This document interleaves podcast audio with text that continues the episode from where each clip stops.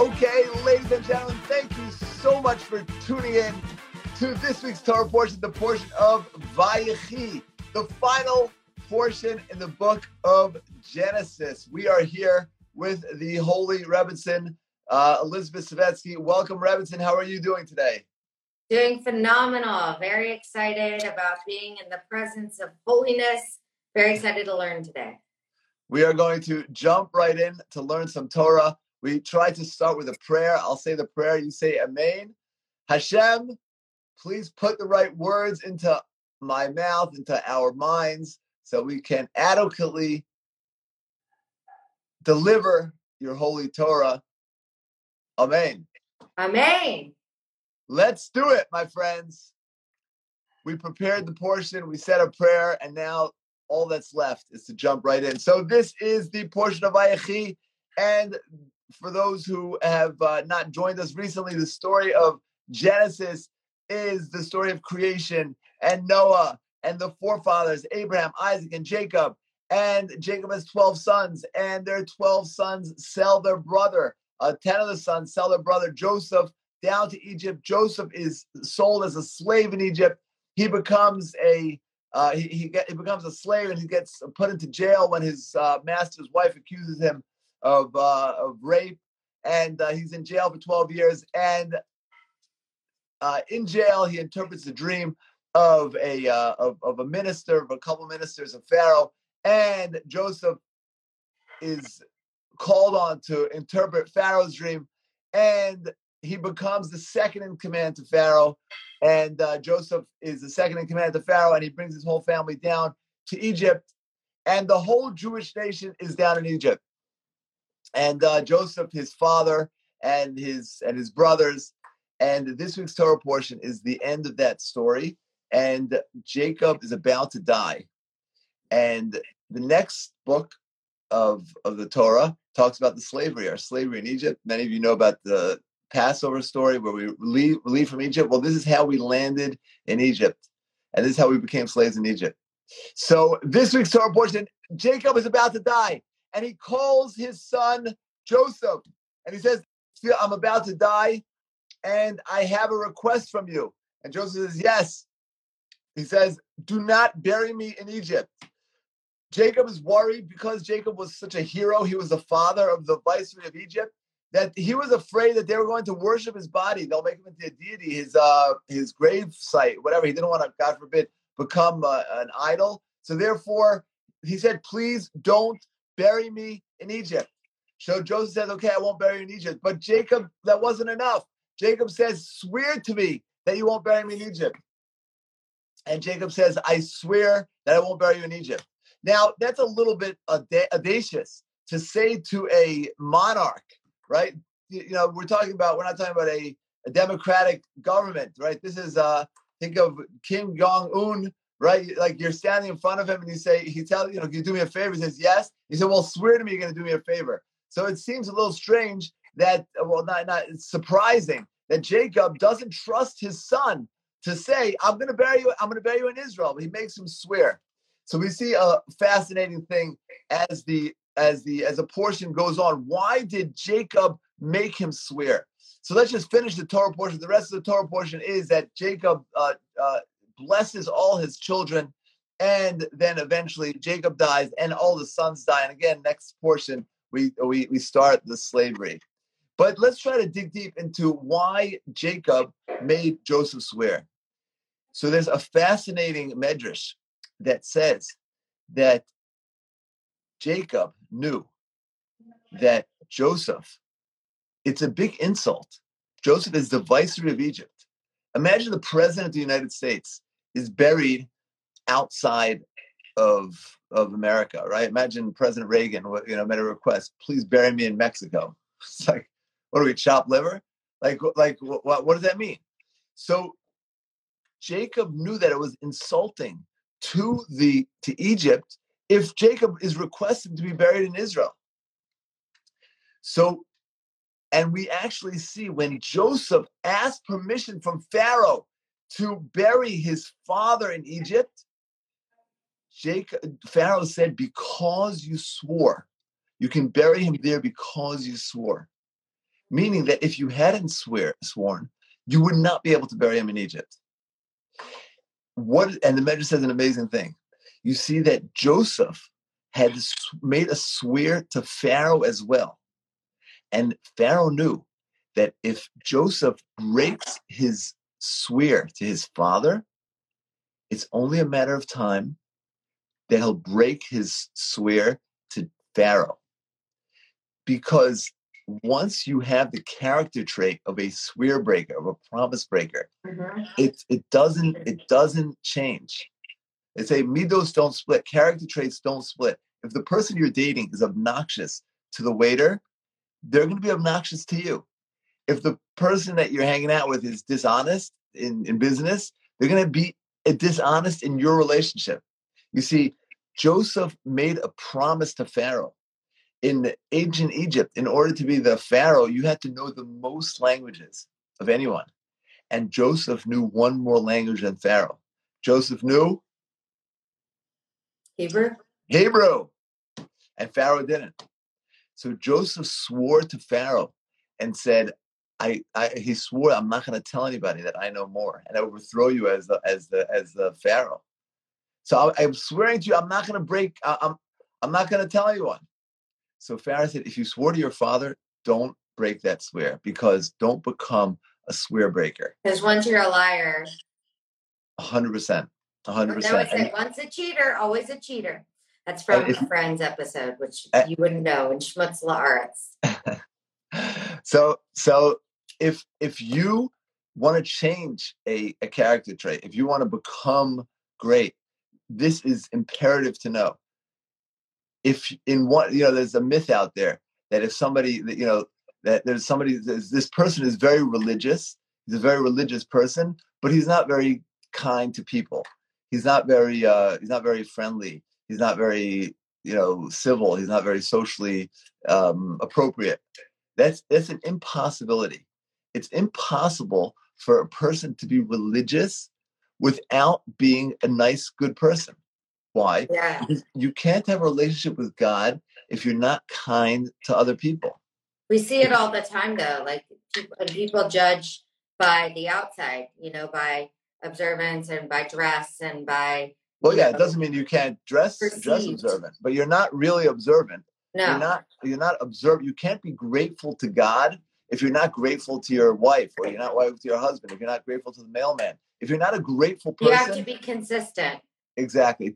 Things do not split. Things do not change. So the way you are with one person or with one situation is going to be the same way you are with other people. And pharaoh knew that and pharaoh understood that and we have to internalize this because it's completely and totally life changing. So if you want to have a relationship with God, like before we do the uh, at my house, after to thank God for the food, you know, after the after the meal, so we make sure to thank the cook, the chef, my wife, right? Thank you, mommy. What was your favorite dish? Thank you. This was delicious, right? And once you can thank mommy, once you can thank your wife, your husband, once you can thank mankind and be an appreciative person, so then it's a natural uh, extension to be grateful to God. I love that. That's so, that's such a great tradition. Yeah, and that's really what life is. Life is practice. We're we're practicing on those around us to relate to the infinite because those around us we can see and, and relate to in a physical way. And if we can't relate to them the right way, so we certainly aren't going to be able to relate to God in the right way. Right. And and we see we see and uh, so now okay so now so the ultimate, I want to tell you the following story. There's a story in the Talmud, Mrs. Savetsky, and it goes like this. It's a, a strange story, so let's try to dig deep and understand it. There was a boy who fell into a pit, and and uh, he was stuck in this pit. He was going to die. And a little boy, maybe he was 10 years old, and a little girl came by, maybe eight years old, nine years old, and pulled him out of the pit.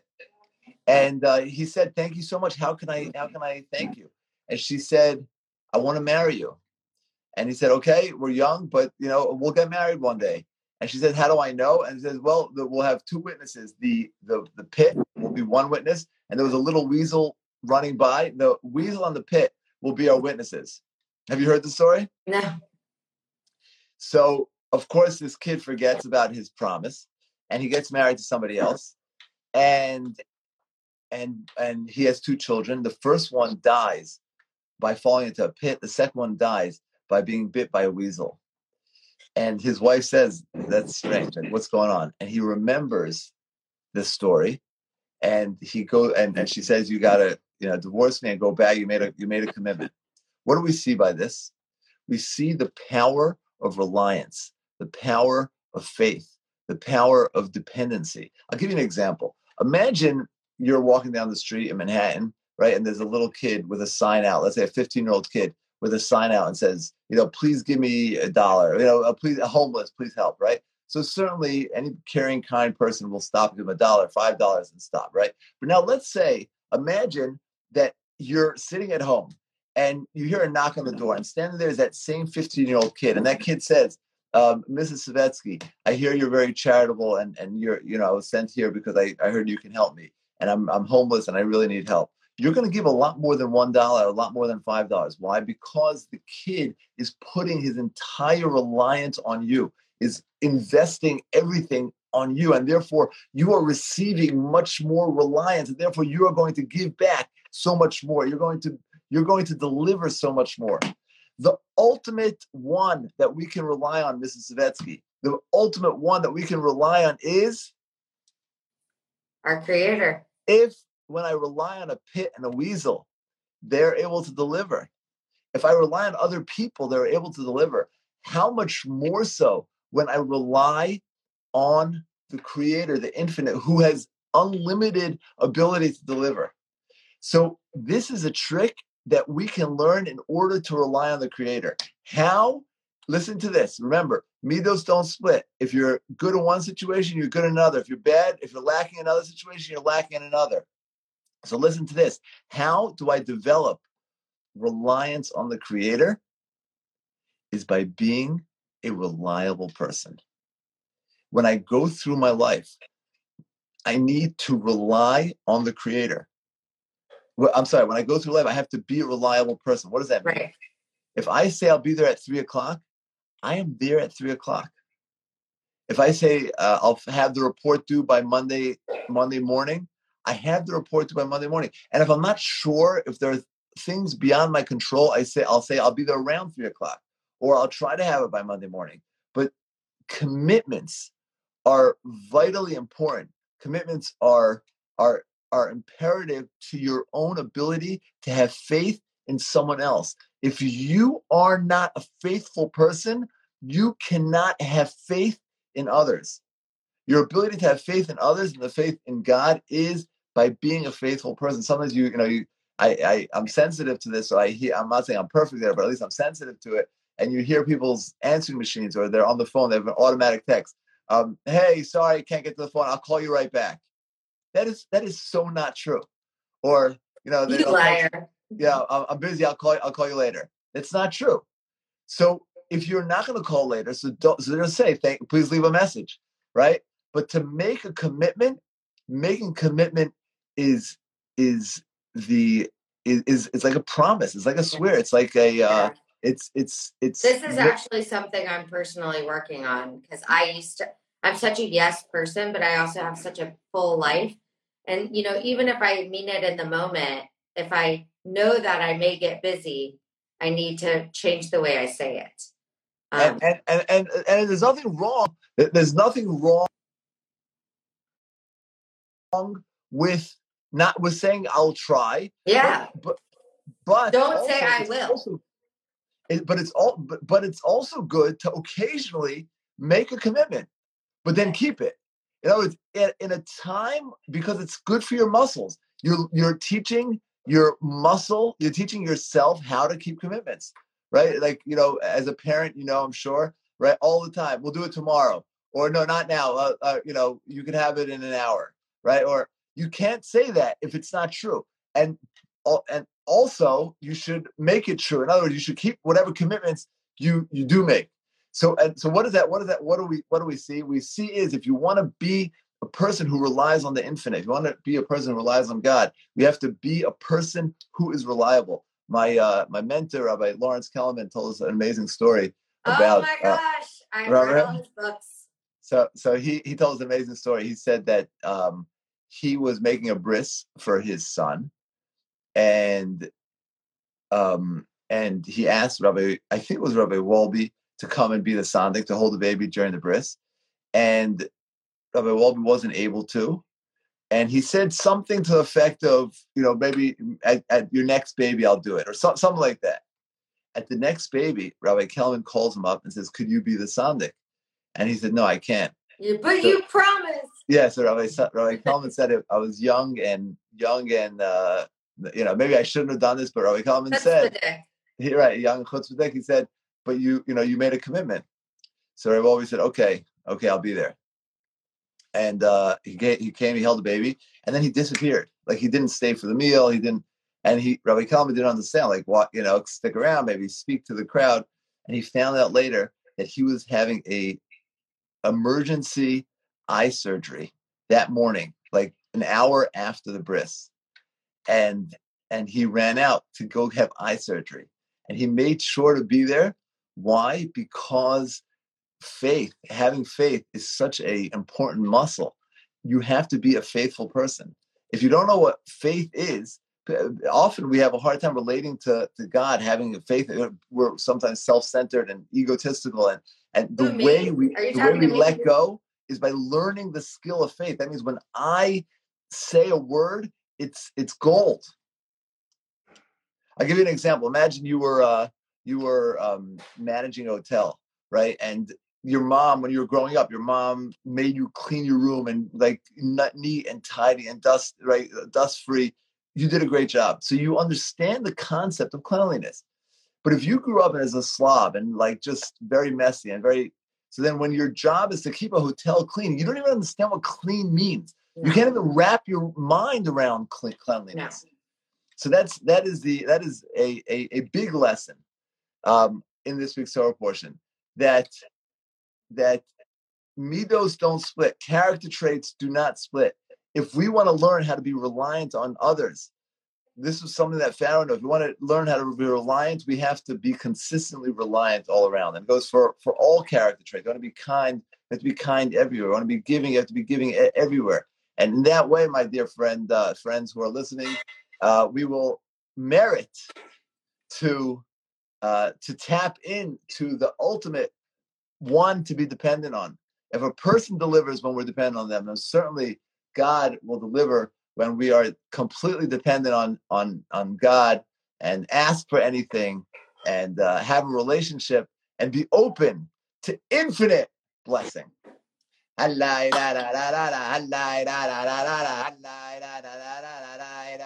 What do you say, Mrs. Savetsky? I say that's phenomenal. I always love how you break it down to the practical tools that we could actually incorporate in this moment. I can be, you know, these are tools that I can use to act in a godly way to get closer to God and um, and also to my fellow man because I think relationships are what life is all about. And I definitely needed to hear about reliability today. I'm just to say, I wonder if you were guilt tripping me for constantly rescheduling our class. well, you know, it's funny because I often have that. Like when I I heard first heard this concept from Rabbi Kelemen actually, and you know I work I live in Jersey I work in the city, and you know so you you try to stack appointments. So you know you're going to the city, so you try to have five or six seven appointments, but eh, let's say you make an appointment, only one per, so you really want to reschedule, but then rescheduling is not keeping your word. So it's a it's a tough call. So I, I did go in for one one appointment um, after you know after hearing this concept. I'm not saying you know I, I, still obviously need to work on it, but uh, but it is certainly something to keep in mind that our words are powerful. Our words me- have meaning. Our words are important, and uh, and and and you know although in our society sometimes uh, they're not so valued, but they are important. Uh, right, a, a, handshake or a word is a is a, a vital a vital thing. You know, a person could a person could accomplish incredible things with with his language. So we yeah. need to uh, integrity, integrity. Hundred percent. And, and and as you said, you know, mankind and God, it's it's one character trait, right? You're practicing on mankind in order that you can be have a relationship with God. If we don't treat others with faith, faithfulness, and respect and reliability, so we can't have that same relationship with the infinite. I love that. Thank you so much, Rabbi. Shabbat shalom. And tell your wife I said thank you for the beautiful food. you guys that will have to come for you so that you can speak to us. You guys will have to come for Shabbat soon and taste it. Uh, uh, taste it for real. If anybody has any questions, certainly reach out. My email is rabbi at meor.org or DM me on Instagram. DM your rabbi, your dot rabbi. That's it. And uh, thank you so much for tuning in, Robinson. Thanks everybody thank for coming. Rabbi. Have a beautiful, amazing, uplifting, relaxing, awesome Shabbat. Amen.